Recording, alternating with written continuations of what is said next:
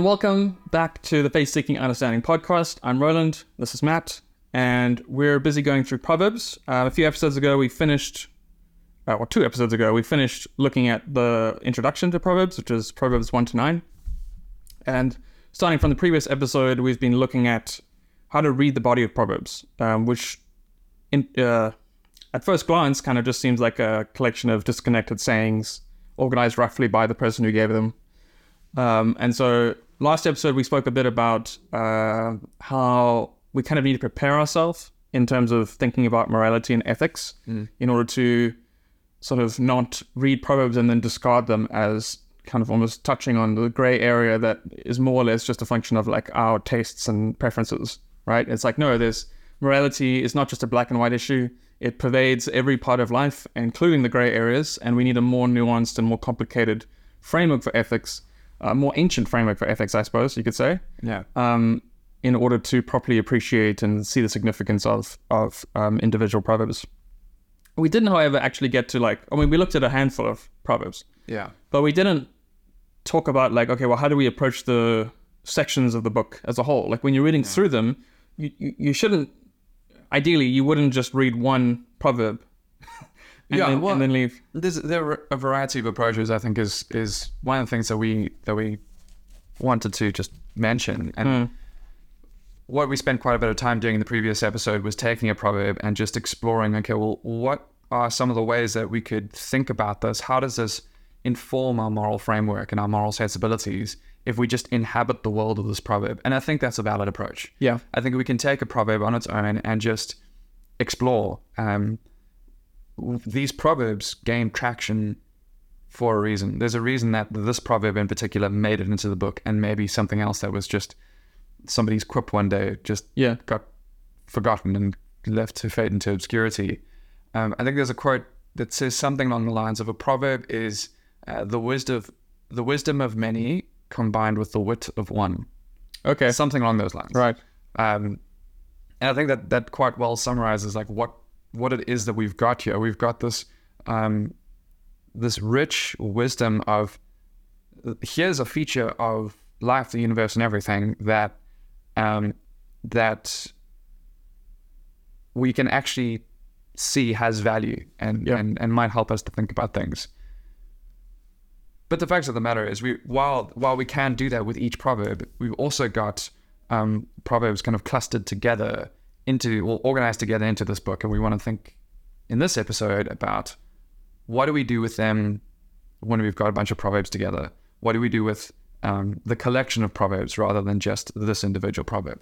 Yeah, I think when you read through Proverbs, you get two senses, right? Sometimes you're, if you're reading through like a section, you'll be like, okay, these five or so Proverbs um, tend to be related to each other. They they seem to be roughly talking about the same thing, like wealth or friendship or whatever. Yeah. Um, so that that and then so that kind of makes me as a person who's very big into like structure, right? I want to organize things like that. But then the book kind of seems to like circle through all sorts of different topics and then come back to them. So then it's like there'll be proverbs about friendship here, and then there'll be proverbs about friendship in two chapters, and then there'll be there'll be a proverb about friendship connected with other things. And so as someone who wants to put everything, you know, naturally wants to put everything into into like a linear structure, it's sometimes difficult for me to know like what am I supposed to be doing? Am I is the way that I'm supposed to be reading this like am I supposed to be collecting all of the ones that talk about a particular topic and read those, mm. or is there a is there an importance to the fact that he moves from I don't know Wells to talking about righteousness to talking about friendship? Like, is that a yeah? I, Yeah. No, absolutely. And, and people have been wrestling with this for years. And you've got, on the one hand, on the one end of the spectrum, you've got those who are saying Proverbs is very carefully organized. You've got um, these collections or clusters that are intentionally put together and are mutually interpretive, and we need to pay attention to those sorts of things. So you've got people like Knut Heim, who um, that was his PhD thesis. Okay. Um, it's it's now published as a book, like Grapes of Gold set in silver, where he's argue he's arguing that the proverbs make bunches of grapes essentially. Okay. Um, that maybe kind of come together on a vine. I haven't actually read the book because it's bloody expensive, so I don't have access to it. But um, uh, but that seems to be his his overriding thesis. Um, on the other hand, you've got people like Tremper Longman who want to say, no, actually I don't agree with Heim. It's just a collection, and um, you need to take each one on its own. And maybe we find that um, Each proverb on its own. yeah, each proverb on its own, and maybe we find that um, some of them they, some of them talk about similar things, but that's not the point. The point is that each proverb stand on, stand on, stands on its own and should be interpreted on its own, and you can see that in the way that he actually then structures his commentary. He's Okay. got chapters one to nine, but then when he gets into the two line sayings that make up the body of the book, it's just translation, explanation, translation. Oh, he doesn't like break it into groups or anything like that. No. Wow. And then you've got a whole lot of mediating positions in between. People Yeah. who are like, yeah, Heim seems to be onto something. Actually, Longman makes a good point, and sort of. It, I think the truth is probably somewhere in between. That we've got parts of Proverbs that were clustered together and intentionally organized, other parts that um, that maybe are a little bit more disparate, um, or yeah, any kind of degree along the spectrum. I think as someone who's really big into ancient ethics, this is kind of interesting uh, because it seems like we're grappling with the same sorts of questions that uh, Aristotle and Confucius were grappling with a bit when trying to talk about ethics, right? Like if you do maths, for instance, it's very much like, okay, it's general principles and that's fine. So you, you work on your system of general principles and, and that's where you are. But ethics, you know, if you talk about general principles, they are necessarily going to be like uh, vague and ambiguous because the the details of life or the particularities of life are always going to be more than what you can capture in like a general proposition about how you should act. Yeah. And so you have two options then when you want to develop like a, a vision for how you should live, right? The one is you accept this fact and you just stay at the abstract and you say, cool, like I leave it up to you to figure out how to work this out in particular details. And Aristotle explicitly does that in his ethics. He's It's like, I mean, he says up front, Yeah. we, we can't actually um, go into detail on every situation. This is not an exact science. Yeah. we need a level of flexibility. So, an, an example we mentioned last episode was like courage. He says courage is a good thing, and you say, okay, cool. What's what does courage look like? Well, it's the mean between foolhardiness and um, cowardice. You're like, Helpful. uh, okay, cool. I mean, I that gives me like a vague area to aim for. And he's like, can I? Can you give me more, Aristotle? No, I can't, because depending on how strong you are, depending on how like dangerous the situation is, it's going to look different. And you're like, okay, you know. So he gives you, he outlines some things you should consider, but at the end of the day, it's like very situationally dependent, and you kind of you kind of just given a framework, and now you have to go think about it, right? Yeah. yeah. Um, Confucius, on the other hand, he has like a different approach where he's like, cool, I'm- going to, instead of trying to build that system, that abstract system of things, we're going to look at individual scenarios and we're going to say, well, what's the good thing to do in this scenario? What's the good thing to do in that scenario? And he's he's looking at particular things and eschewing like this like sort of theoretical overarching proclamations about uh, how you should do things but he's like doing it in such a way that uh, he invites you into thinking about the things so each person is sort of developing internally a, a model or framework for things but it's not and it, but it's through the particular instances and then you can judge things based on the similarity to, to those instances Yeah.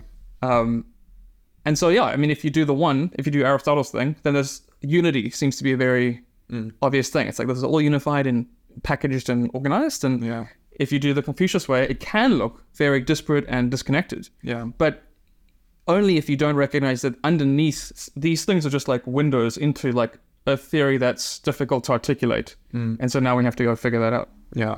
Yeah. Proverb seems to lean more towards Confucius. The Confucius way. yeah. Yeah. Yeah. It, as you walk through the book, it's just think about that, do that, maybe do, maybe don't do that. This is going to end in disaster, so take that into consideration. Um, and in that way, seems to do a lot like Confucius does and build up a system a bit more organically. Okay.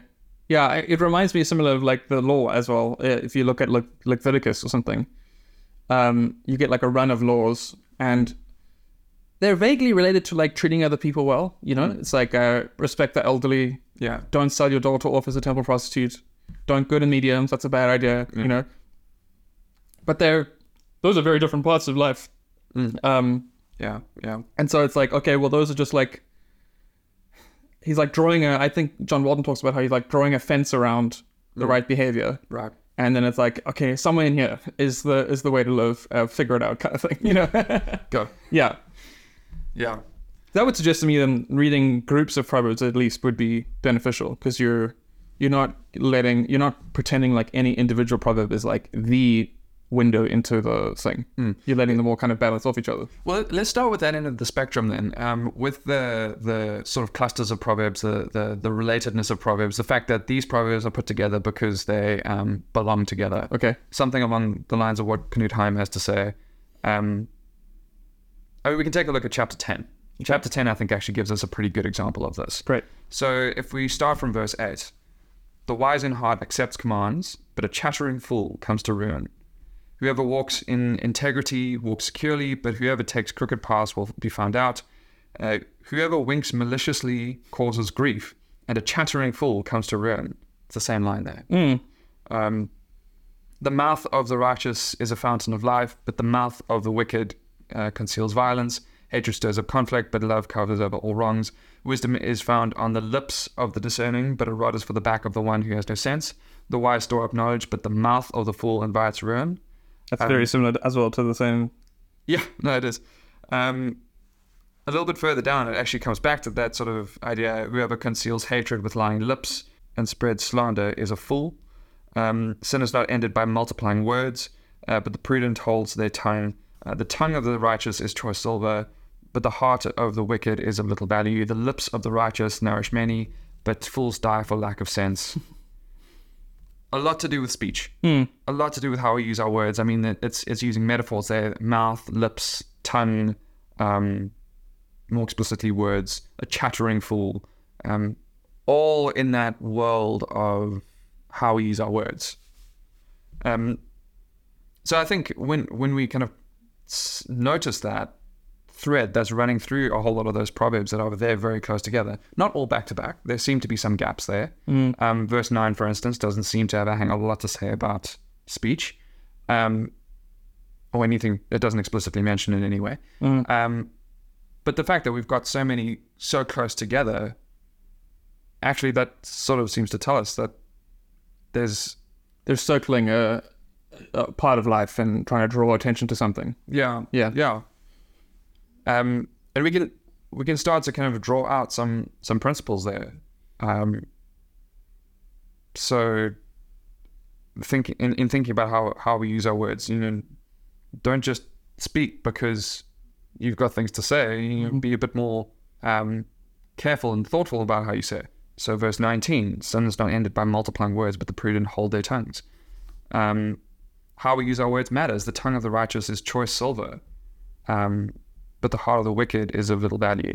Yeah, that reminds me of James when he says like be slow to speak and quick to listen or something like that, or slow to anger. Yeah. Okay, now I'm misquoting James in order to make sense of Proverbs, which isn't maybe the best way to I go. mean, it also makes me think of what Jesus has to say about the words that come out of your mouth reveal what's going on in your heart. Yes, yeah. Um, there seems to be that, that sort of idea running through Proverbs as well. In fact, I wonder if a whole lot of what Jesus says in the New Testament, in Sermon on the Mount, in some of the other things that he has to say, are a lot more influenced by Proverbs than we often like. We're very quick to go to the law, and how does how is Jesus in, interpreting the law, and um, what does this mean for um, uh, works and faith, and and all those sorts of questions. Um, there's a lot that Jesus has to say that I think is drawn from Proverbs Hmm. and wisdom and And that relates to what you said, I think, in the first episode, which was like Jesus is called the wisdom of God or one wiser than Solomon. yeah, yeah, Jesus called one wiser than Solomon, one greater than Solomon, something like that. Yeah, and it's interesting because like when you read through them, like you just did now, it's like okay, I see that these are talking about related things, but they're also like they're not saying the same thing all the time, right? So like the one will talk about how the fool comes to ruin, but the other one talks about how the fool will be found out, which can be a different thing. Like you can be brought to ruin and not be found out, right? Like your own word, your own words could destroy you.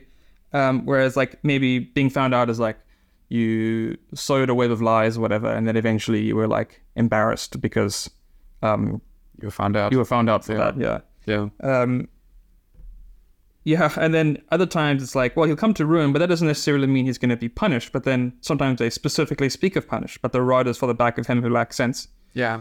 Um, or even, but the mouth of the wicked conceals violence. So that's like not necessarily going to be, you're not necessarily going to be punished or found out, but you are making the world a worse place Mm. because you're hiding something that needs to be brought out and Yeah. and found. Yeah. Um, and so that's interesting that like these. I mean, they're all kind of related, but it's difficult to like pin down exactly how they're related. Yeah. Uh, yeah. But the fact that they're they're clustered together with this common theme, I think helps us to to join them up together and see how um how they might actually bounce off each other. I mean, the example that you just used now of well, yeah, okay, when if you could read proverb on its own to say that that um uh, the wicked will be which one did you look at? Um, I, I looked at a lot. yeah, the um, Found out. yeah, That's verse nine. But he who makes his ways crooked will be found out. That's what mine says. Right. Yeah. So, um, so yeah, there, there, there could be a sense in which that that's how things play out. It could also just be that they end up in judgment. But actually, um, putting those together invites us to think about different ways that they could play out that looking at the one on its own wouldn't necessarily have done. Yeah. Um, so we, we could think about, I mean, we could think about uh, verse 9 on its own. Whoever walks in integrity walks securely, but whoever takes crooked paths will be found out. Okay, cool. So we could think about a whole lot of ways that, that we could explore that proverb and think about a whole lot of ways that that would play itself out. And that could be in um, the way that we treat others, that we, that could be in how we use our, our money, our resources. We, that could be um, how we, you know, all sorts of different areas of life. But the fact that in verse 8 and verse 10 and verse 11 and verse 13 all puts that in the context of how we use our words, invites us to think about um, walking in integrity or walking in crooked paths in a particular light Oh, that's it. we might not necessarily have done otherwise.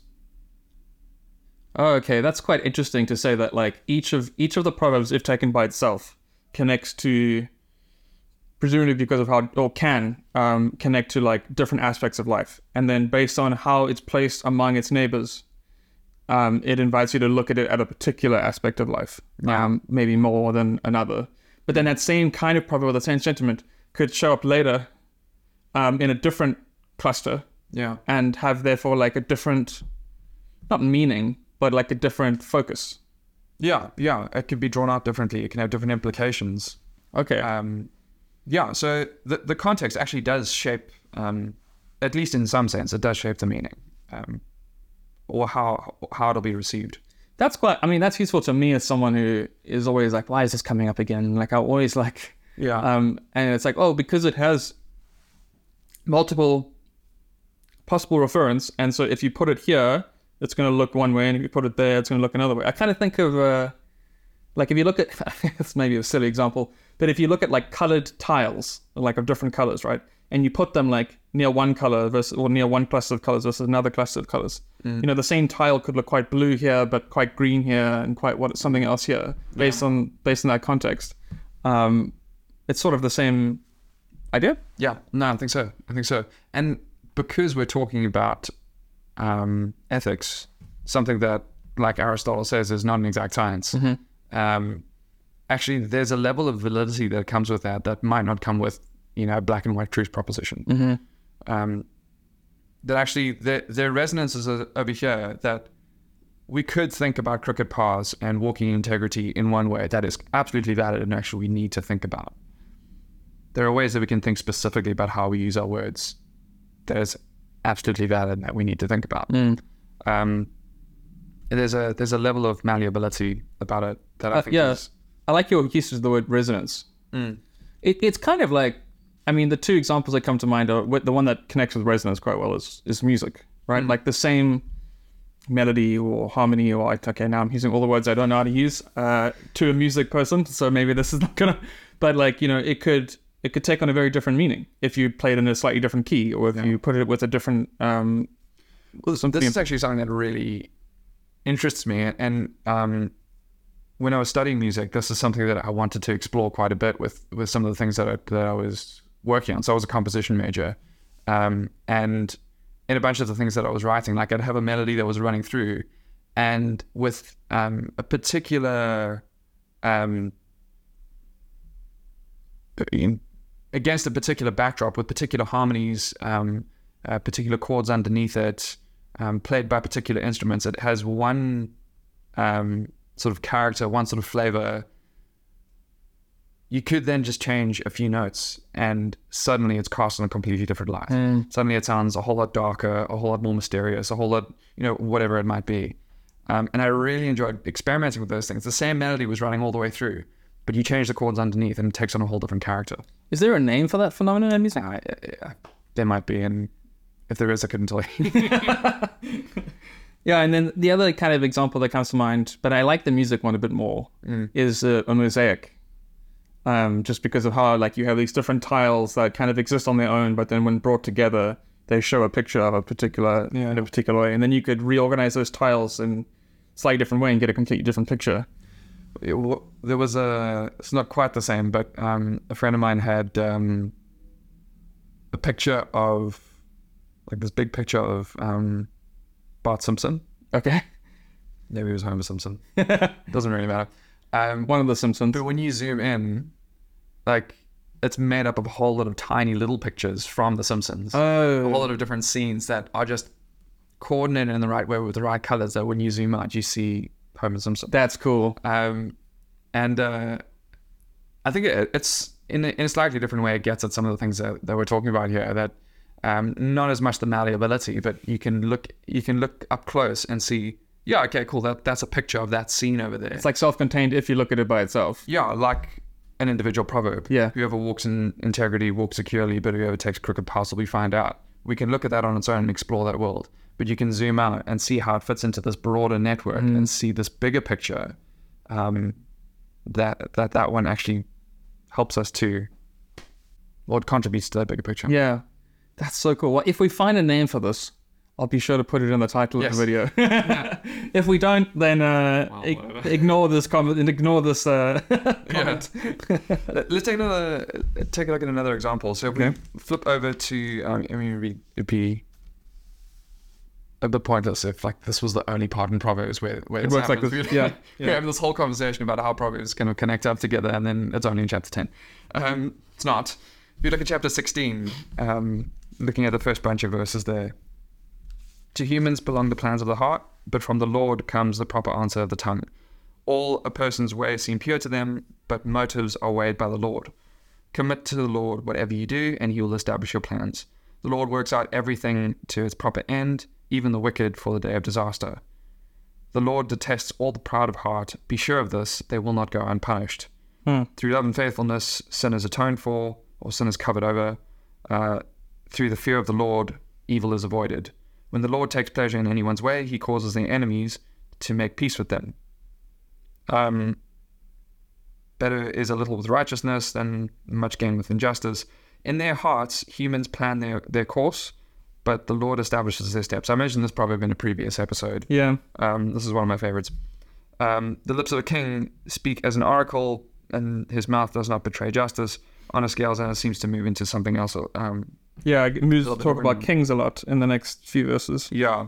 Um, so I mean, running through this whole section there is effectively this discussion on divine providence and human action. hmm That you've got all these things that that people can do, but actually it's uh, the Lord who's in control. Um, the person's heart plans their way, but it's the Lord who establishes their steps. And I think we see a similar thing going on that we that we saw in chapter ten, where um, you've got um, where was it? Through love and faithfulness, sin is atoned for, but through fear of the Lord, evil is avoided. That seems to stand out as like it seems to be talking about something different. But I wonder if by putting it in the context of these other proverbs that have to do with um, the fact that God is ultimately in control, actually throws a particular slant on this proverb that we might not have seen otherwise. Yeah, as you yeah as you said it, I was like because the first meaning that I interpret that from is evil. Evil is avoided in the sense that if I follow the Lord, then I will not do evil, right? But then when you read it in the context of what we've just been talking, in the rest of these things, it takes on an, a, another layer, which is like if I follow the Lord, then I will not experience evil as like um, punishment. Because he because later he says like the wicked will see trouble or something like that, right? Um, yeah. So the Lord has made everything for its purpose, even the wicked for the day of trouble. The verse four. Right, yeah. And so it's like, oh, okay, it's got both of these meanings uh, attached to it, which it wouldn't have had that second meaning, or that second meaning wouldn't have uh, occurred to me had it not been grouped in this sort of uh, collection, Yeah. collection network. I like your word network earlier. Um, I mean, it's, a, it's that same word there, and, and the Hebrew word ra um, is a little bit more malleable than our English word evil. Okay. The evil comes with moral connotations generally. Yes. Yeah. Yeah. Um, I mean, we could maybe talk about the difference between moral evil and natural evil, as philosophers often do, but but evil generally, in the way that we usually use the word, comes with moral connotations, whereas the word ra in the Hebrew can mean evil. It could also just mean bad or disastrous. or Disastrous. disaster, or you know something something along those lines. Mm. Um, so actually, there does seem to be a bit more malleability there, or a, a bit more ambiguity there, um, in verse six. The other thing is that we can have confidence that um, even when the situation looks like um, we should just deck the guy, we should rather um, respond with love and faithfulness and the fear of the Lord, because actually God is in control and we can trust Him with with the situation um, maybe providing a motivation for for a particular course of action. Um, it's, it's all things that we can explore, but that particular slant that's that's thrown on it through the rest of these proverbs, I think. Yeah, this is quite a powerful way of reading about it. It- It's like kind of leaning into the idea that these proverbs, as like these isolated short sayings, are kind of these like vague puzzle pieces Mm. that have like a certain range of meaning, but can have a deeper or like different range of meaning depending on where they're placed. Yeah. And then it's like leaning into that and saying, okay, well, how have they been placed? And and then using that as like another layer of reflection on top of the individual proverb that you might have thought of mm. is there are the sections themselves also can they be thought of like that so we just said he goes from talking about god's providence to talking about kings and before that he was talking about i don't know what he was talking about uh learning from god i guess because i see a lot about um the heart of the righteous ponders how to answer god here's the well life life-giving reproof i see being mentioned Um, there seems to be quite a bit of mention of wisdom. yeah. So I wonder if like if you can just take it up another layer. Like you just like keep going up um with the layers. I yeah, I, I guess I was sort of wondering that too. Um, and I think I think it's something worth exploring. I don't know that we'll have time to do it now, but but what I was sort of glancing ahead for, it, it starts to talk about in verse twelve. It starts to talk about kings. Kings detest wrongdoing, for a throne is established through righteousness. Kings take pleasure in honest lips. A king's wrath is a messenger of death. A king's face brightens, it means life. Um, there is another proverb that it doesn't actually look like it's here, where it talks about the heart of a king is a stream in the Lord's hand, or something, something along those lines. Yeah, yeah. Aquinas quotes it a lot. Yeah. He seems to like that one. Um, I almost would have expected to find it here. Yes. Given the fact that we've seemed to move from God's providence into thoughts about the king. Yeah, totally. I Um, also would have expected to see it there. but I don't. I think it's further along. Um, Now we're gonna now we're gonna get nerd sniped looking for it. I think there's still something to be said for, um, you know, even if that particular proverb comes up later. I mean, that would have been a really nice segue. Um, so whoever edited proverbs, you dropped the ball there. Yeah, come on, guy. Um, but um, I mean, I think it, it still does invite reflection. That think, I mean, think, se- you mean how the sections are go from one to the next? Yeah, and and thinking like taking a look at um, uh, where was it? A king's wrath is a messenger of death, but the wise will appease it. Or um, there was another one that I was that I was looking at. Kings take pleasure in honest lips; they value the one who speaks uh, what is right.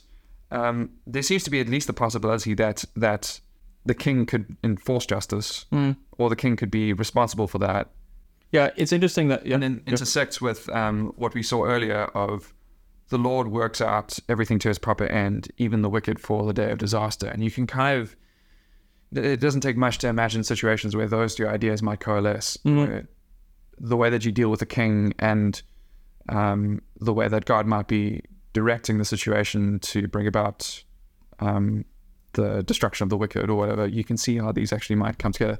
Or in the case of um, a bad king, Yeah. might offer confidence despite the fact that you've got a king that actually isn't toeing the line here. Yeah, I was gonna say like a lot of the time kings are understood as like agents of God put in place to, you know, be agents uh, like sources of justice. But then again, they can be corrupt. But then you got the Book of Kings, which is talking about all there are a lot of- lot of kings that actually do exactly the opposite of what God Yeah. Um, um, expects. yeah. So there's, uh, yeah, that's really interesting. There's like they have shared meaning, but then also they play against each other and come to a more nuanced underst- appreciation of different aspects. Yeah. Okay. So it's I mean, I think effectively what we've what we've done in this episode is not to be like this is how you understand these proverbs, but inviting people into a way of reading the book of Proverbs and um, basically to say try this at home and see what happens. Yeah, I, I like the I like this because I, I always find the um the principalizing approach where you kind of like read a proverb in isolation, trying to turn, discern the principle underneath it, and then move to the next one, and then try to discern the principle underneath it. Yeah. it. I find that a lot of the time it's like there's too much flexibility in the proverb, and I could just draw like one person could draw one principle, and I could draw a completely different principle, and it's like well is that really what I'm supposed to be doing? Whereas like this idea of like, oh well letting letting a, a group of proverbs together like draw like a vague but still well defined, semi directed um, circle around an area and then have me meditate on that. And then also help that help me meditate then on the individual proverbs within that context Yeah. is quite a helpful guide that is less I don't know, freeform or like able to go in any direction. Yeah, I mean, it makes me think of another book um, where so there's a a guy who's talking about how you've got these proverbs through the book that are ambiguous. You could take it this way, or you could take it this way, or you could take it this other way. And what he's wanting to say is, well, that creates quite a hermeneutical challenge for quite an interpretive difficulty for for um, the book of Proverbs. Um, so what he wants to do is then to say, okay, well, Proverbs one to nine lays out the framework for us. If we look at Proverbs one to nine, then we can see um, not quite an instruction manual, but but um, a framework for how um, Proverbs tends to shape its perspectives on things, and we can bring that to bear on these individual proverbs. Um, some of the time, I think it works. Some of the time, actually, just look at the proverbs around.